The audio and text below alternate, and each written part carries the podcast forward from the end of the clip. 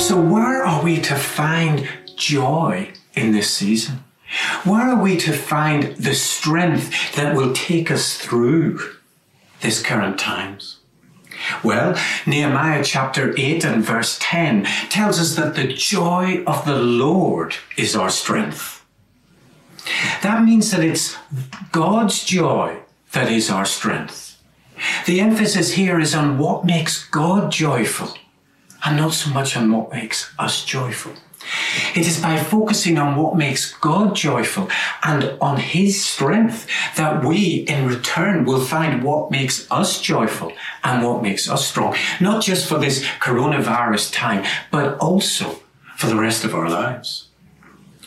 So let's look at this context of that verse in Nehemiah chapter 8. Centuries before, that God had made a covenant promise with the children of Israel that He would be their God and they would be His people. The problem is they couldn't keep their side of the covenant agreement. So they ended up by being exiled into Babylon. But now God, in keeping His side of the covenant agreement, had brought them back to Jerusalem. Why? Because to God, knowing his people in covenant relationship is what brings God great joy. God's joy is him knowing us and us knowing him in covenant relationship. And when we realize that God is our joy and that God is our strength, we will have the joy and the strength to see us through these times. However, in Nehemiah chapter 8, the people got their perspective of what God's joy is about completely the wrong way round. When the priests teach God's covenant law to the assembled congregation, the people are convinced that God is displeased with them because they haven't kept their side of the law. They fail to realize that God's joy is in His knowing of them and them knowing Him and not in how well they keep the law. They've also failed to realize that the crux of the issue to God is the importance of them being His people, intimately known by Him. The priests refocus the people back onto what God's perspective of joy is. They declare do not grieve, for the joy of the Lord is your strength. God's perspective is that He derives profound joy from knowing us in intimate relationship. And when we recognize that God's joy from covenant relationship is so profound and so deep that He is always willing and always able to fulfill His covenants towards us, we will obtain and find our joy and our strength in Him. But it is God who is the initiator of the process. Just like we love only because He first loved us. We have joy only because God has first has joy in us. And if that is true in Nehemiah's day, how much more true is it to us as Christians.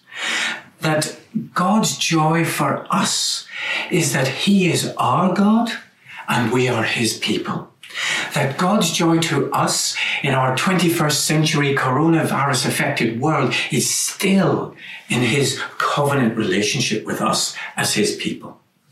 And yet, because of Jesus, we have a far greater revelation of both what both God's joy and his covenant relationship means. Hebrews chapter 12 and verse 2 gives us a glimpse of that greater covenant relationship when it says that for the joy set before him, Jesus endured the cross. As one translation puts it, because his heart was focused on the joy of knowing that you would be his, he endured the agony of the cross and conquered its humiliation and now sits exalted at the right hand of the throne of God. wow. Jesus' joy is the profound joy that God feels over our completely restored relationship with Him. Jesus' joy is the joy that our forgiveness, our salvation, our redemption, our restoration brings God. Jesus' joy is the joy that Jesus feels when he calls us his brothers and sisters. Jesus' joy is the joy that Jesus feels at being in us and us being in him.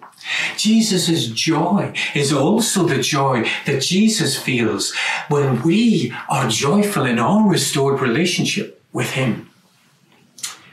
But to Jesus, the joy is so great of our restored relationship with Him that He was prepared to suffer anything, including death on a cross. Jesus created the whole universe, fully aware that He would have to die on the cross. But to Jesus, the joy of restoring our relationship to God was worth all the suffering. Jesus came to earth fully aware that he would be despised and rejected. He would have the anguish of Gethsemane, the agony of the cross, the burdens of sin, and the separation from the Father. But to Jesus, the joy that he received from restoring our relationship with God was worth all the suffering that he would have to endure. You see, to Jesus, you are worth it. To Jesus, knowing you is worth all the suffering. And just as we as Christians have a far greater revelation of the joy that God has to us than they had in Nehemiah's day. So we also have a far greater revelation of God's joy in fulfilling his covenant obligations to us. In the beginning of Romans chapter 8, Paul writes, Therefore, there is now no condemnation for those who are in Christ Jesus, because through Christ Jesus, the law of the Spirit has, who, who gives us life, has set us free from the law of sin and death. Now, the law of sin and death is the law of Moses that the priests read out in Nehemiah, Nehemiah chapter 8. It was a covenant between both God and us, where God promises to be our God, provided that we fulfill both the letter and the spirit of the law. The problem is we couldn't do either. And so we came under full condemnation of both sin and death. And that's why Paul in Romans chapter 7 uh, cries out, Wretched man that I am, who will free me from this life that is dominated by sin and death? But Paul goes on to say, Thank God. He the answer is Jesus Christ our Lord. Why? Because Jesus Christ, the perfect God man, perfectly fulfilled both God's obligation and our obligations under the law of sin and death. As perfect man, Jesus perfectly paid off all our debts under that law. And as perfect God, Jesus perfectly completed and fulfilled all God's promises under that law. And therefore, in Jeremiah 31, God declares, I will put my new law in their minds and write it on their hearts. I will be their God and they will be my people. God's promise is that even under the law of sin and death, he would send a new Messiah, a promised Messiah, Jesus, who would give us a new law, the law of the Spirit within us, the law of his Holy Spirit being within us. And what's so wonderful about this new law of the Spirit is that it is a law between God and himself. It's a covenant agreement between the Father and the Son and the Holy Spirit. And God has perfectly fulfilled both sides of that agreement in the God man Jesus Christ. You see, we are not involved and therefore we can't mess it up. We only benefit from all that Christ has given us by fulfilling that law. we're in a win win situation. So, do you see that Jesus, in perfectly fulfilling the requirements of both the law of sin and death and the law of the Spirit, on our behalf, has restored our relationship to God perfectly. And in that, God is delighted. And that is the source of God's joy. Our restoration with Him. And that is the source of our joy and our strength. So, what does the joy of the Lord mean practically for us in our day to day lives? Well, firstly, let's go over and mention a few things which it does not mean. It does not mean that God is commanding us to always feel joyful and strong in every situation, be it good or bad. Rather, God is calling us to share in His joy because in sharing His joy with us, we find our joy. And it does not mean that God is condemning us if we don't feel joyful 24 7, 365 days a year in every situation. Because under the law of the Spirit that those who are in Christ Jesus are now under, there is now no condemnation for those who are in Christ Jesus. And it does not mean that we are to be joyful in the fact that we are suffering.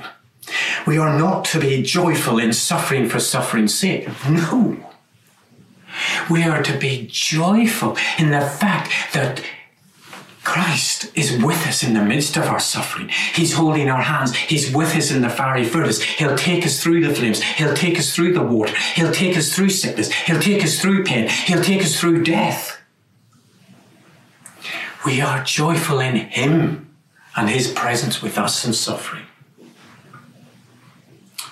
And it does not mean that we somehow have to pretend that we're joyful to God and others, that we put on a mask or a smiley face when deep down our hearts are broken. God is a good, good Father. He knows exactly how we feel, and He wants us to be honest with Him so that He can heal us and help us.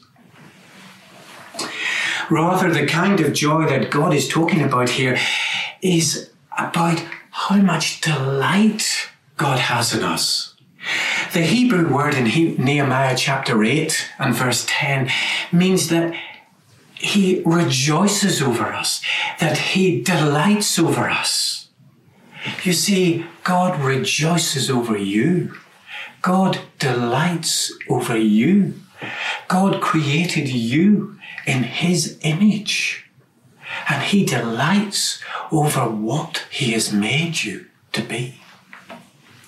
And He delights so much that He wants to know you intimately and to be known intimately by you. Song of Solomon, chapter 7 and verse 10, tells us that God's desire is for us.